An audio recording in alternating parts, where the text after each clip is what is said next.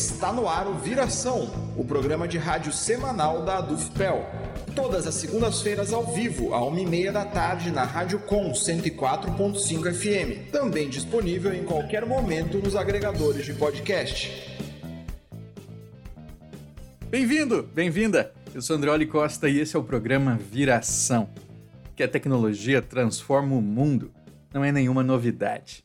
No entanto, se muitas vezes a nossa imaginação ainda está povoada pelas máquinas da revolução industrial, há uma nova revolução invisível ocorrendo no universo dos bytes e bits. E é para entender os modos como isso se relaciona com os desafios do presente que eu recebo aqui Ricardo Matsumura Araújo que é doutor e mestre em Ciências da Computação pela URGS e professor no Centro de Desenvolvimento Tecnológico da UFPEL. Tudo bem, Ricardo? Tudo bem.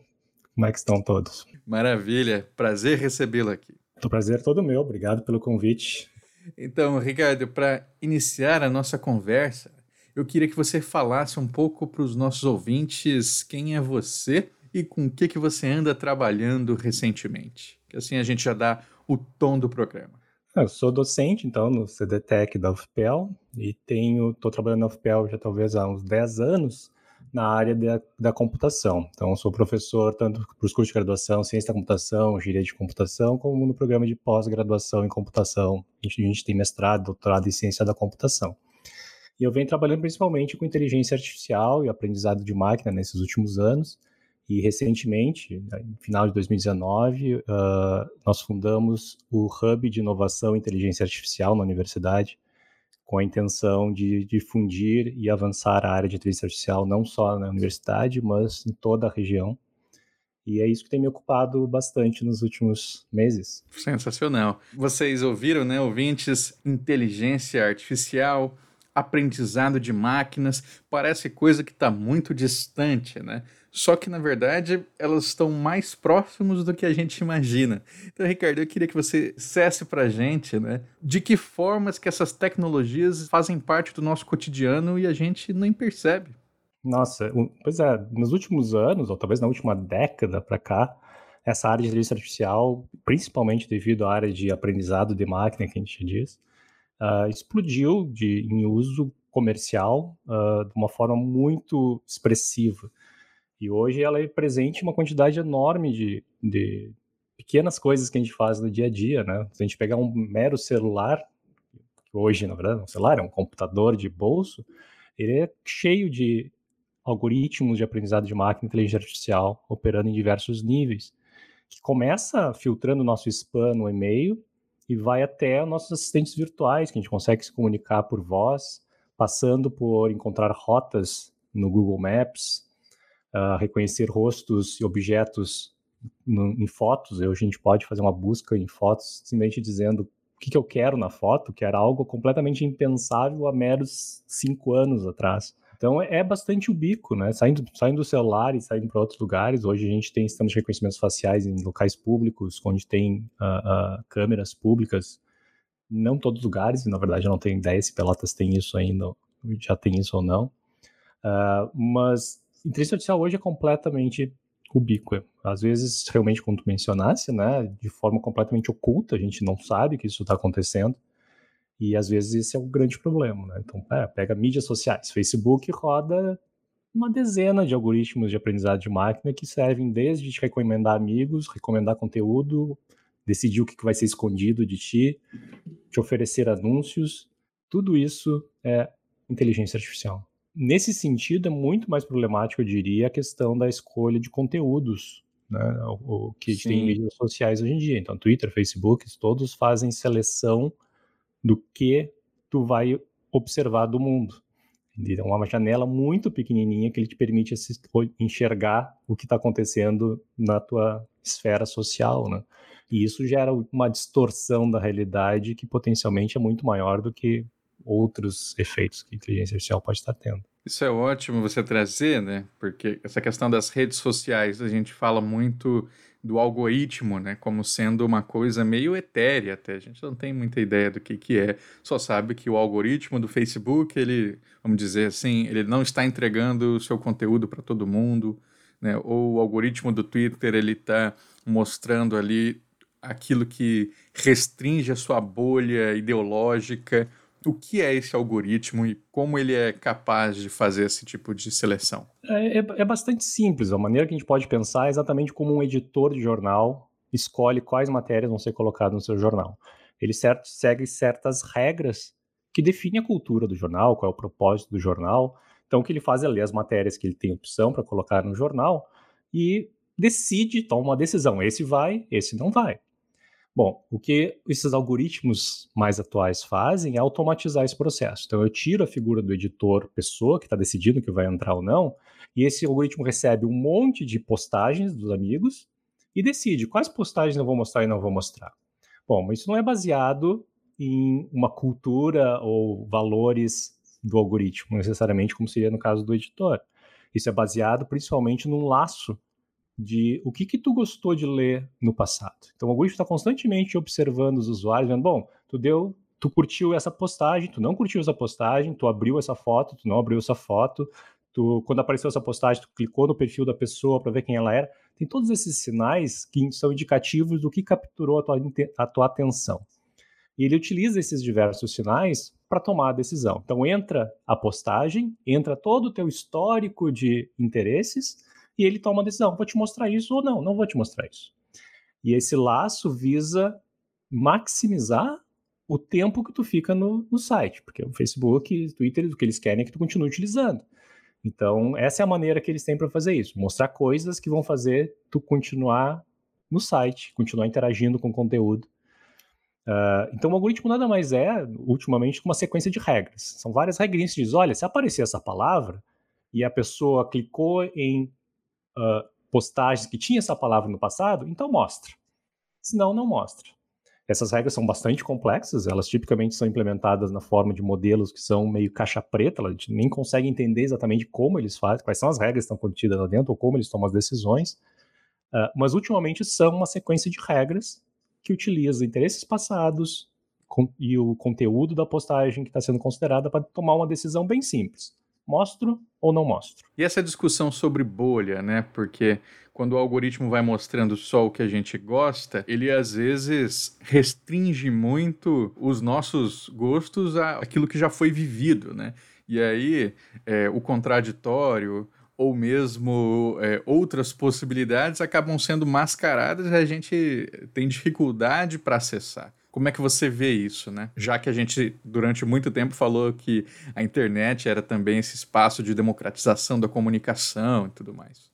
Bom, eu tenho a visão, eu, eu, eu deixo a visão profissional sobre se essas coisas são boas ou ruins para os cientistas sociais que estão estudando isso, uh, mas parece que existe hoje um, um, não unanimidade, mas um consenso geral de que isso é problemático devido à criação de bolhas. Né? Então, no momento que tu só interage com coisas que tu interagiu antes, e nota, Facebook ou Twitter, não, tu não tem opção de dizer não gostei de algo.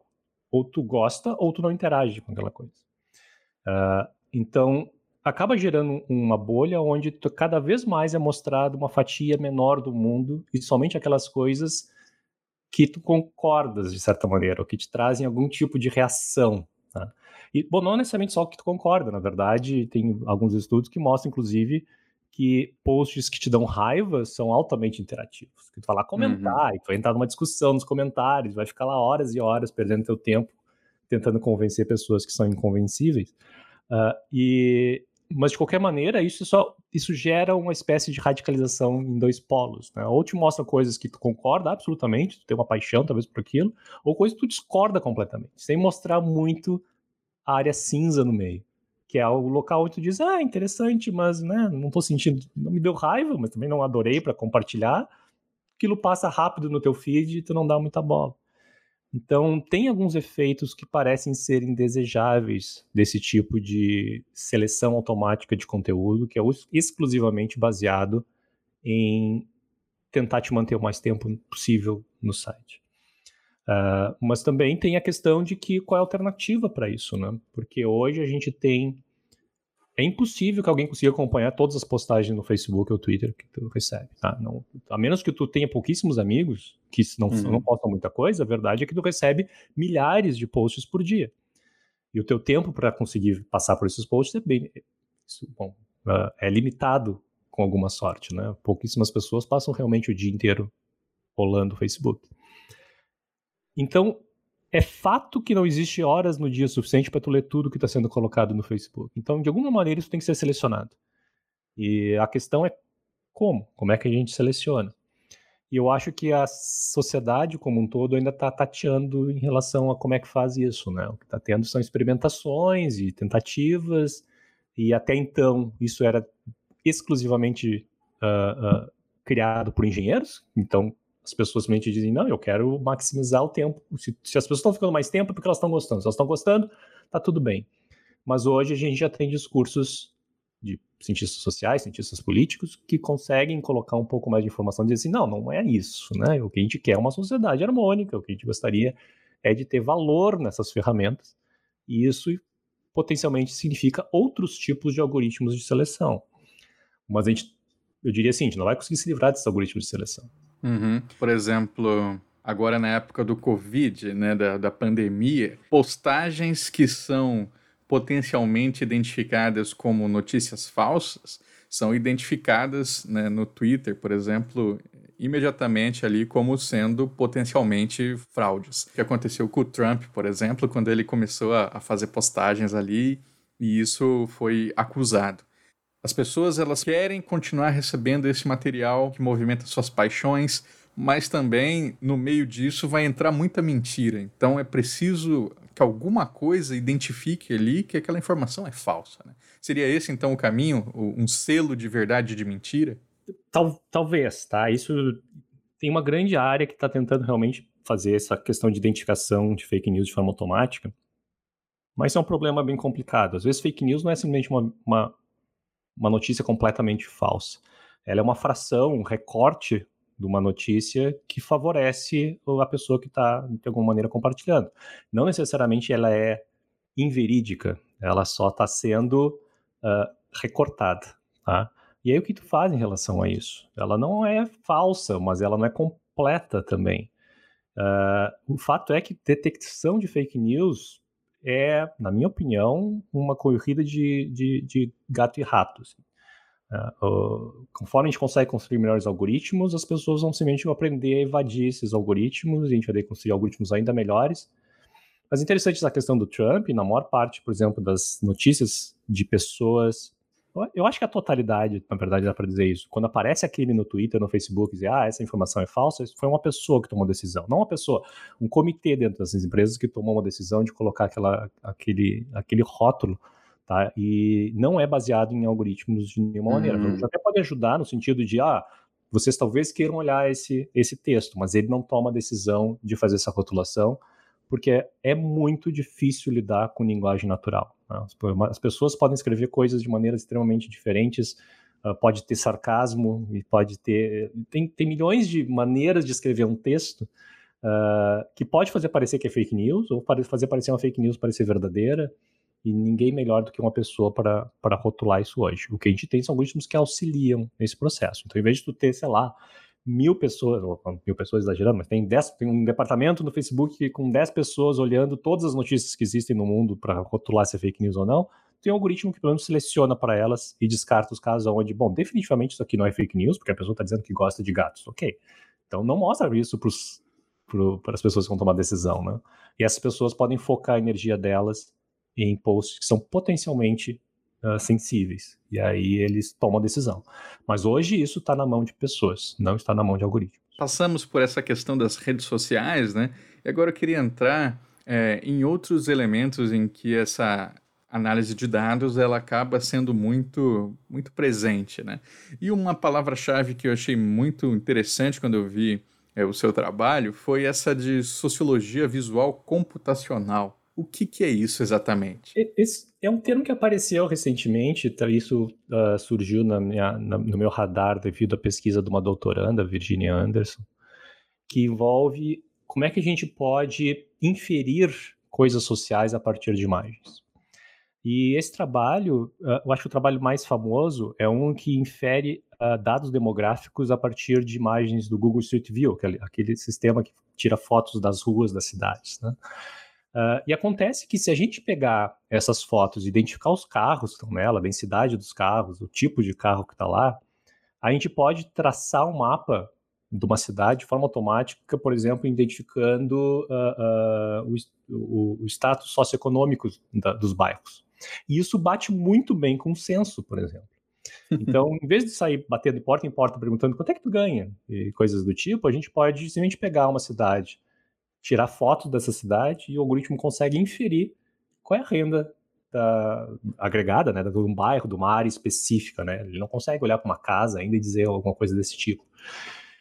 E isso tem sido feito para coisas como uh, identificação partidária, então tu consegue ver, bom, olha, esse, esse, bairro é mais esquerda, é mais direita, por exemplo. A maior parte desses trabalhos foram feitos nos Estados Unidos, então é tipicamente democratas e republicanos. Uh, uhum. Questões demográficas a gente consegue identificar muito bem. Uh, e esse trabalho da, da Virginia foi um pouquinho diferente, porque a gente pensou, pô, e se a gente utilizar isso para identificar uma outra coisa, como, por exemplo, o risco de, de dengue? Né? E o trabalho dela foi isso, pegar imagens do Google Street View, imagens de aéreas do Google, e tentar fazer um algoritmo aprender ah, só utilizando as imagens e olha, isso aqui é um local de alta incidência de dengue ou isso aqui é um local de baixa incidência de dengue. Qual o parâmetro usado? Exclusivamente imagem, exclusivamente foto. Mas eu quero dizer assim, a foto ela precisa identificar alguma coisa, né? E seria o quê? Tipo água parada, é, no caso da dengue? Isso é uma coisa extremamente interessante, porque o que, as, os tipos de modelo que a gente está utilizando, que são redes, chamadas redes neurais, elas, são, elas tendem a funcionar como caixas pretas. Querendo dizer o seguinte, elas aprendem uma relação, mas não é fácil entender como ela chegou nessa relação ou o que, que ela está olhando exatamente. Uh, e sim, a gente acredita que, que é, ela está olhando coisas como isso, né? Ah, eu estou tirando foto, eu estou utilizando imagens aéreas, então, ah, identifiquei que tem uma piscina, ou que tem um lago, ou que tem alguma, alguma um depósito de água. Isso potencialmente é importante para a rede, mas a gente não sabe, na verdade. Isso é uma outra parte do trabalho que a gente não chegou a fazer ainda, que a gente quer fazer, que é tentar exatamente extrair da rede o que, que ela está olhando. Uh, mas a gente acredita realmente que vai aparecer coisas desse tipo. O que é interessante é que podem aparecer coisas que não são comuns, né? Coisas mais inusitadas.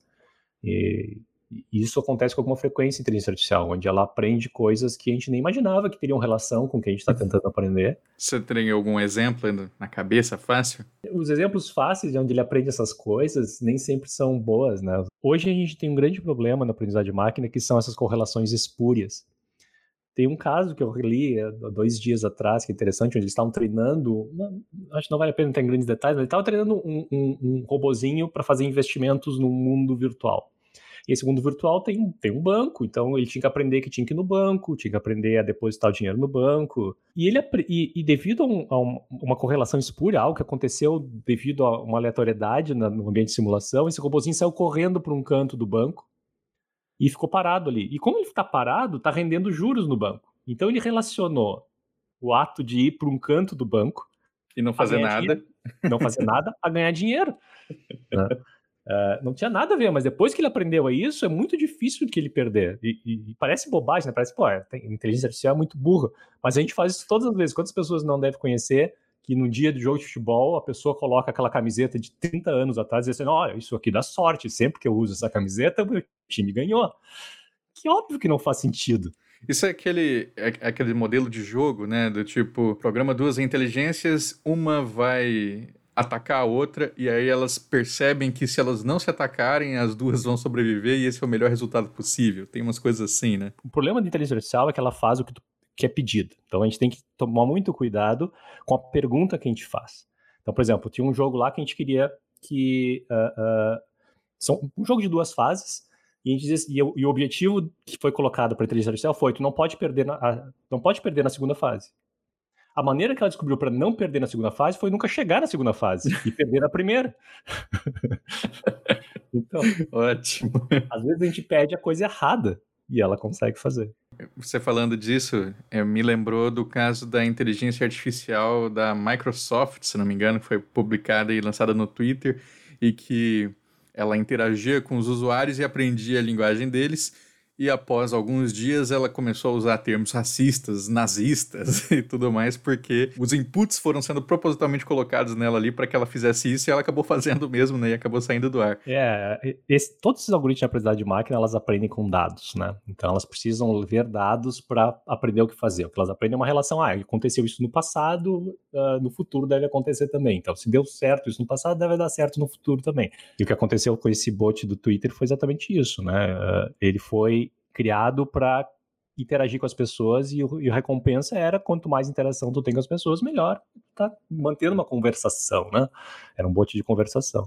Só que ninguém esperava que os trolls do Twitter fossem lá tentar atacar, né? Criar grandes interações com coisas completamente absurdas. E ela aprendeu rápido que para manter interação com essas pessoas, ela precisa ser cada vez mais xenófoba, xenófoba, racista, sexista e afins. Não foi um bom experimento. A gente voltou a falar de redes sociais e isso me lembrou mais uma questão. Não sei se você conhece o trabalho do Fábio Malini, do Espírito Santo, se não me engano, né, da UFES, que faz um, um mapa de sensações né, da, nas redes sociais, em que ele consegue lá, a partir de uma palavra-chave, vamos dizer impeachment, ele coloca esse grupo aqui formado por esses hubs de distribuidores de conteúdo, eles estavam sendo mais agressivos, esses daqui eles estavam sendo contrários, né? Por que, que não tem mais gente fazendo isso? Porque é uma forma muito, muito visual, né, de você entender o que está acontecendo ali e, e, que só pela sua timeline seria muito difícil, né, você ter essa percepção.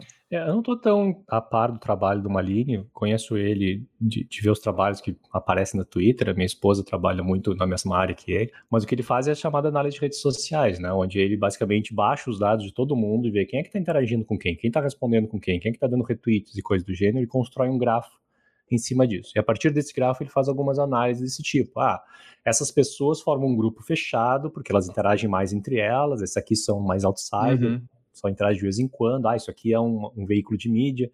E a partir disso tu começa, consegue fazer algumas inferências, né, do tipo, ah, tem, um, tem uma conta que todo mundo retuita mas que ela não retuita ninguém, ela não responde ninguém. Ah, então provavelmente essa é uma conta de disseminação. Pode ser um jornal, de repente, ou pode ser uma conta falsa criada só para gerar retweets por outros bots ou coisa do gênero. E ele faz bastante isso, tentar identificar quem é bot, quem não é bot nesse, nesse tipo de rede. Né? Esse é um trabalho bastante analítico, né? Uh, eu não, não sei se ele utiliza alguns algoritmos de inteligência artificial para tentar auxiliar nesse processo, mas uh, envolve realmente tu observar centenas desses casos e tentar chegar em algumas conclusões de padrões que, são, que surgem nesse ambiente, nessa, nessa, nessa visualização na forma de rede, que realmente dá um panorama bem diferente para a informação. Né?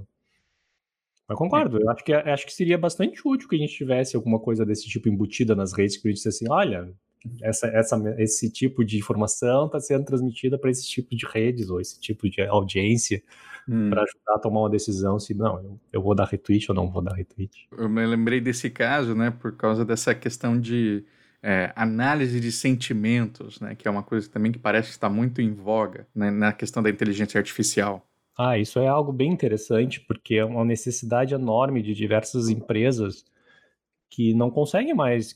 O que, que, que, tinha antes, né? Antes tu tinha pessoas que iam pra rua fazer perguntar para as pessoas: ah, eu tenho uma. Eu sou um fabricante de carro, vou pra rua e pergunto para as pessoas o que tu acha dessa marca, né? Uh, hoje as pessoas dizem o que elas acham da marca nas redes sociais. Só que isso são milhões de posts por dia falando da tua marca e como é que tu monitora esse tipo de coisa, né?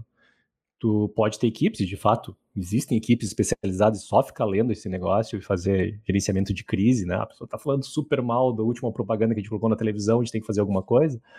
Uh, mas isso não é eficiente porque as pessoas não conseguem ler a, a, multitude de postagens que são feitas em todas as redes sociais por dia. Então hoje a gente tem algoritmos que tentam ajudar essas pessoas a ler só as coisas que elas precisam realmente, né? Então filtrar um pouco o conteúdo que não é interessante. E isso envolve análise de sentimento. Tu pode pegar um, uma postagem e dizer, olha, isso aqui ele está falando bem, ou ele está falando mal, ou ele é neutro, ou ele está falando bem sobre o carro, ou ele está falando mal da propaganda. Uh, e os algoritmos conseguem identificar com razoável uh, eficácia esse tipo de conteúdo. E, novamente, a ideia não é tirar essas pessoas que tomam as decisões sobre, ah, não, a gente tem que fazer, tem, tem que mudar a campanha. Né? mas é auxiliar elas a elas não ficarem lendo coisas que não importam e focar nas coisas que realmente importam. Os algoritmos hoje têm um papel fundamental em fazer esse processo de seleção. E aí dá para gerar coisas legais, tipo, ah, tem um gráfico bonitinho lá mostrando como é que está número de postagens positivas por dia, assim, né? Então tu consegue ver, sentir o pulso da comunidade em relação a como ela se sente em relação à tua marca, os teus produtos Sim. e coisas do tipo. Mas é super difícil porque ainda tem uh, ironia e sarcasmo que a inteligência artificial não se dá muito bem em fazer isso. Aliás, uh, a professora Larissa que trabalha comigo está tá montando ali um, um campeonato uh, para tentar construir algoritmos para análise de, de sarcasmo e ironia, tentar identificar isso em postagens do Twitter. Vamos, ver o que, vai sair dali. Muito interessante. Você também já deve ter ouvido essas discussões, né, de que, por exemplo, a Netflix ela usa uma programação algorítmica para pensar nas próprias histórias que ela vai escrever, né? Então, o que está fazendo sucesso? É, um, é anos 80?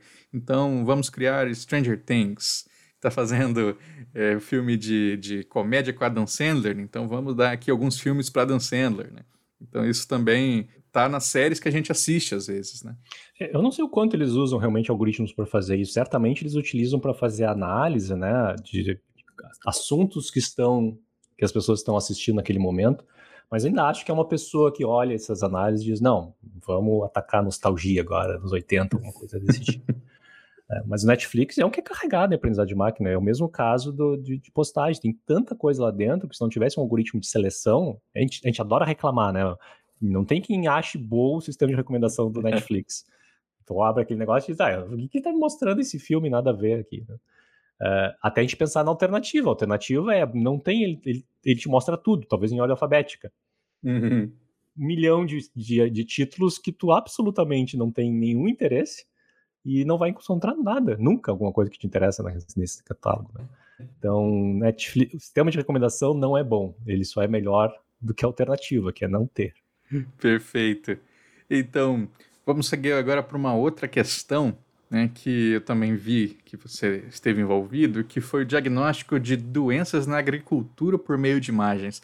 Tem meio que a ver ali com o que a gente falou dos carros, né, o da dengue. É, é esse, esse é um caso bem clássico de algo que a gente aprendeu a fazer muito bem, a gente como área da inteligência artificial aprendeu a fazer muito bem na última década, que foi trabalhar com imagens, que sempre foi um desafio enorme para a inteligência artificial desde a década de 60, uh, ah, e a gente realmente só começou a fazer isso direito de 2010 para cá, eu diria. Né?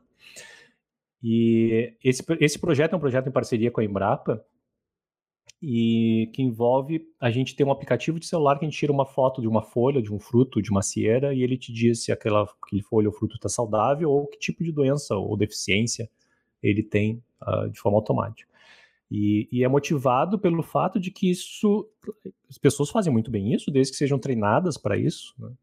Então, é, mas é muito caro, por exemplo, um, um agricultor familiar poder ter acesso a especialistas para fazer esse diagnóstico correto. Né? Mas se ele tem um uhum. celular e tem esse aplicativo, agora ele pode fazer o diagnóstico com baixo custo e boa, razoável eficácia.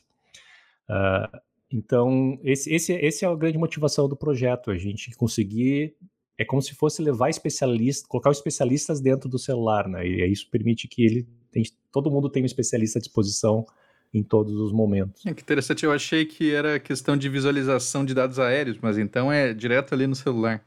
Exatamente. E a gente está esperando terminar esse projeto esse ano agora, tem tido resultados bastante interessantes. Mais um projeto aí também é, é sobre essa questão da evasão de estudantes da EAD quantidade de interações que eles fazem durante as aulas. É uma, uma suposição, já foi testado, como é que é? Então, todos esses modelos de aprendizagem de máquina, eles partem do mesmo, praticamente do mesmo local. A gente tem uma grande quantidade de dados e a gente quer relacionar essa quantidade de dados com alguma coisa. Então, no caso das maçãs, a gente tem a imagem da maçã, a gente quer relacionar com o tipo de doença que ela tem. Se a gente tem, para qualquer problema, a gente tem esse tipo de carinha, onde a gente tem algo que tem que ser relacionado com outra coisa, a gente tem um monte de exemplos disso, né? já tem um monte de maçãs que foram rotuladas por especialistas, uh, a gente consegue construir o que a gente chama de um modelo que aprende a fazer essa relação e funciona para outros casos além daqueles que ele está vendo.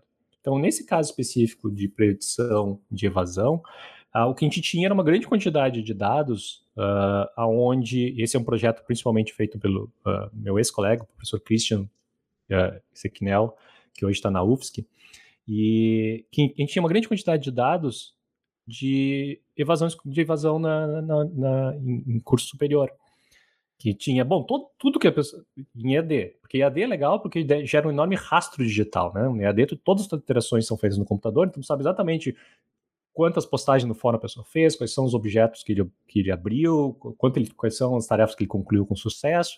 Então tem uma enorme quantidade de rastro digital. E nossa tarefa era, vamos, vamos relacionar esse, esse rastro digital de um aluno ao sucesso ou não dele em terminar um determinado curso. Então, o que a gente fez foi coletar uma grande quantidade dessas situações e a gente treinou um modelo muito semelhante ao modelo utilizado para fazer o diagnóstico de maçãs, uhum. uh, que aprendeu a fazer isso com um razoável sucesso. E esse, esse foi validado em diversas, em, em, várias bases de dados, em diferentes bases de dados. A gente teve uh, uh, dados do, do, do IFSU e diversos outros locais. Uh, onde a gente demonstrou realmente, e a, talvez a diferença desse trabalho para outros, é que muitas pessoas utilizavam dados que eram de tipos específicos. Tipo, ah, eu preciso saber quantas postagens a pessoa fez no fórum, quantas tarefas a pessoa concluiu. Bom, se eu sei todas essas coisas individualizadas, eu consigo fazer essa relação. O que a gente mostrou foi que a gente não precisa nada disso. Tudo que a gente precisa é contar quantas interações a pessoa fez em relação ao resto da turma. E, e funcionou super bem. E isso é extremamente útil, especialmente em AD, porque como tipicamente tem uma grande quantidade de pessoas numa turma, é difícil para o professor ou, ou, ou monitores uh, acompanhar todos. Então tem um sistema que soa um alerta dizendo, olha, esse cara aqui não está indo bem, ele está tá saindo do, do, do, padrão da turma e o algoritmo está indicando que ele não vai terminar o curso. Isso permite dar uma atenção especial para ele e tente garantir que ele vá terminar o curso. E aí é o momento da interação humana, né? Que aí o, o mediador ele pode entrar em contato, perguntar se está tudo bem, oferecer alternativas. Então, é, é, uma forma como a tecnologia pode auxiliar esses processos, né? Não é, assim, a desumanização do, até do cuidado com o aluno. Não, perfeito. Eu acho que isso, isso é um excelente tema para toda inteligência artificial, na verdade, onde tem essa ideia de que a inteligência artificial vai tirar empregos, né?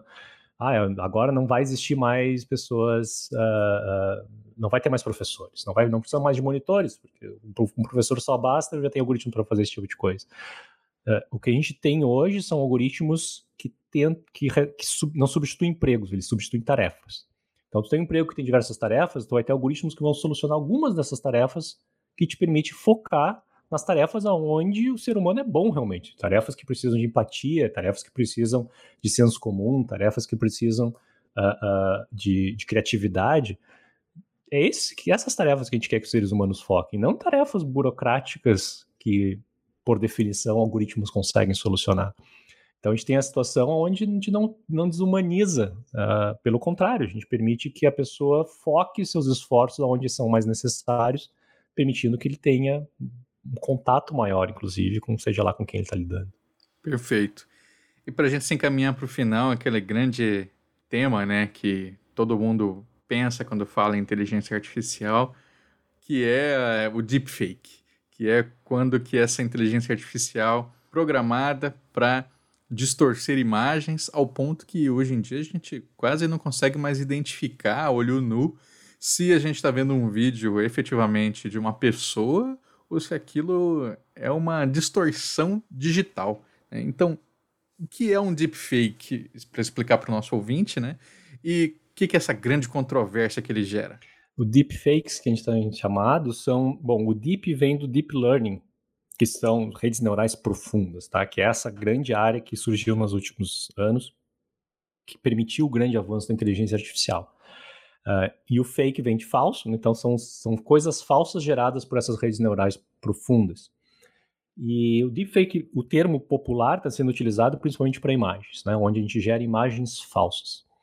Uh, o que a gente aprendeu também, nos, diria, nos últimos cinco anos, foi realmente gerar imagens fotorrealistas completamente falsas. Então, a gente consegue gerar rostos fotorrealistas, não distingue de uma foto, mas são rostos de pessoas que não existem, nunca existiram. A, a rede gerou aquele rosto, completamente falso. E o contrário, o outro lado disso é sintetizar vídeo que são alterados para, por exemplo, conter o rosto de outra pessoa. Então, eu troco o rosto de um vídeo onde estava o Tom Cruise, eu boto o meu, o meu rosto naquilo lá.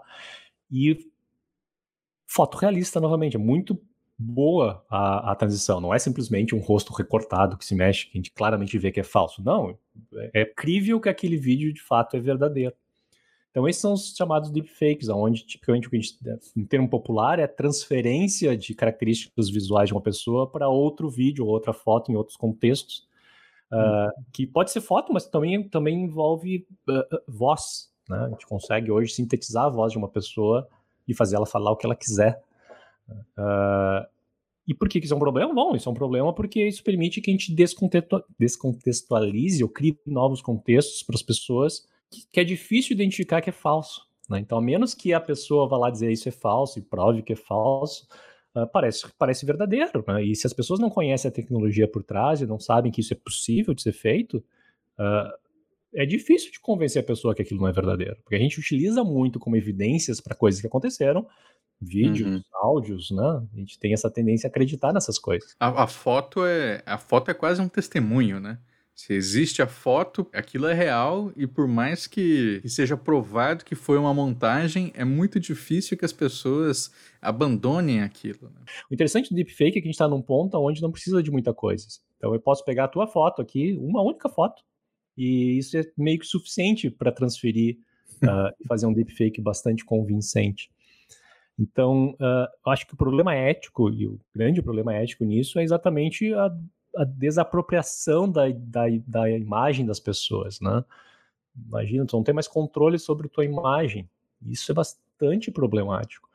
Uh, porque, bom, o fato de tu não ter controle e o fato de existir internet permite que essas coisas se proliferem numa velocidade muito mais rápida, e o que a gente sabe é que se tu for lá dizer, não, isso é falso, ninguém está interessado, pouquíssima gente vai dar atenção para isso.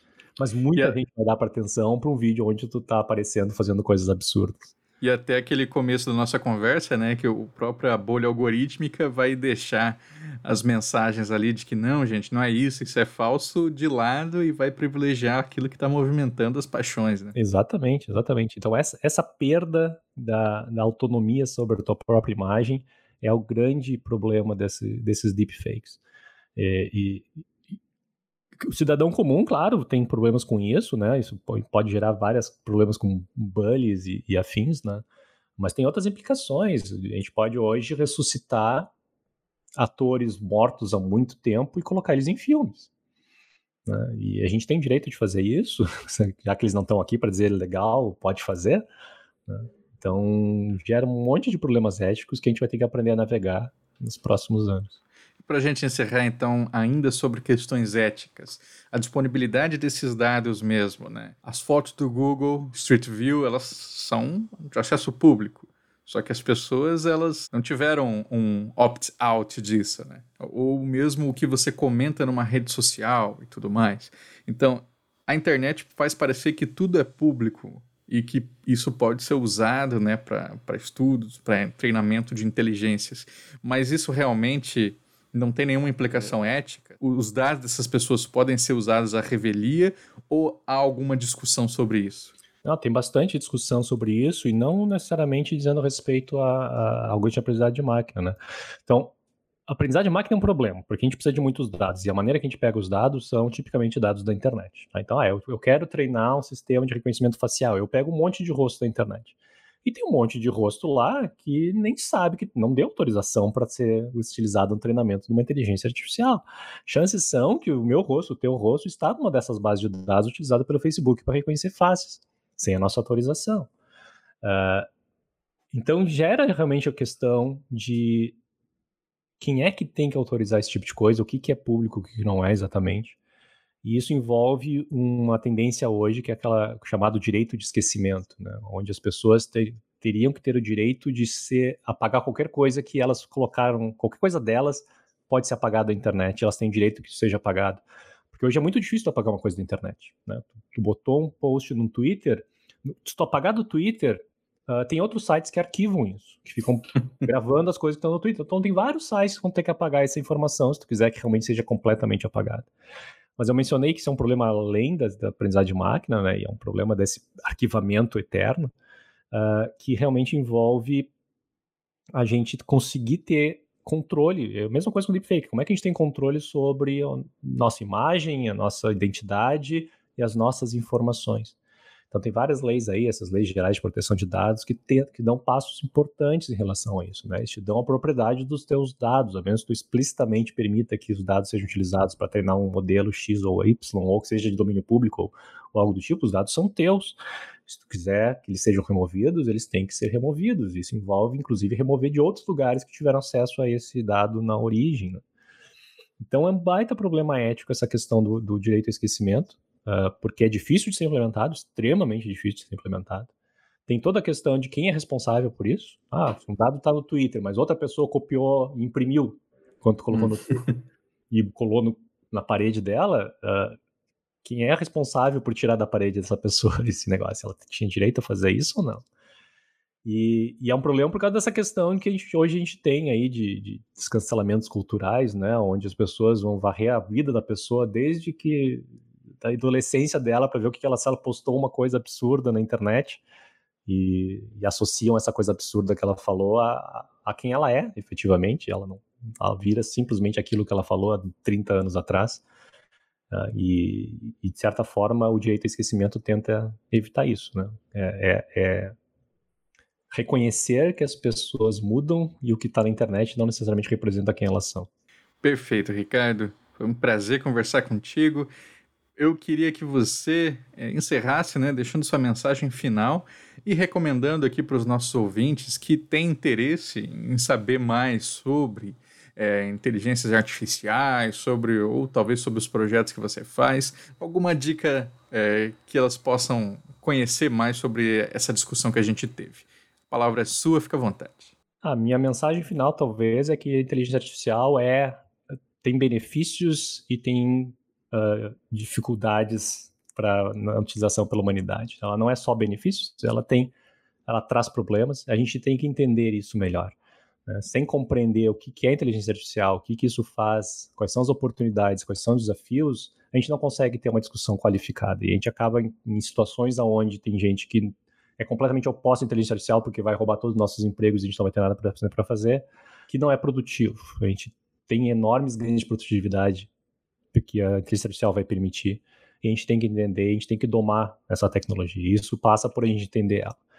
E nesse ponto, a minha sugestão e, e, e o hub de inovação e inteligência artificial que eu coordeno se propõe exatamente a isso, a tentar difundir a inteligência artificial na sociedade como um todo para permitir discussões qualificadas e garantir que a gente vai utilizar essa tecnologia para o benefício da sociedade e reduzir ao máximo os problemas que ela vai trazer. A minha sugestão é que acessem nosso site, é, ia.ufpel.edu.br, onde tem diversos materiais já para leitura sobre inteligência artificial, mas em particular onde a gente coloca nossos diversos eventos que, que temos programados ao longo do ano para cumprir esse objetivo de difusão da área.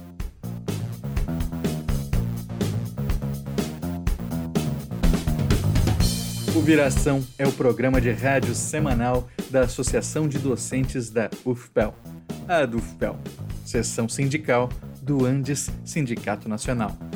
O programa é apresentado todas as segundas-feiras, a uma e meia da tarde, na Rádio Com 104.5 FM. Você também pode ouvir o Viração a qualquer hora nos agregadores de podcast e no site da DUFPEL.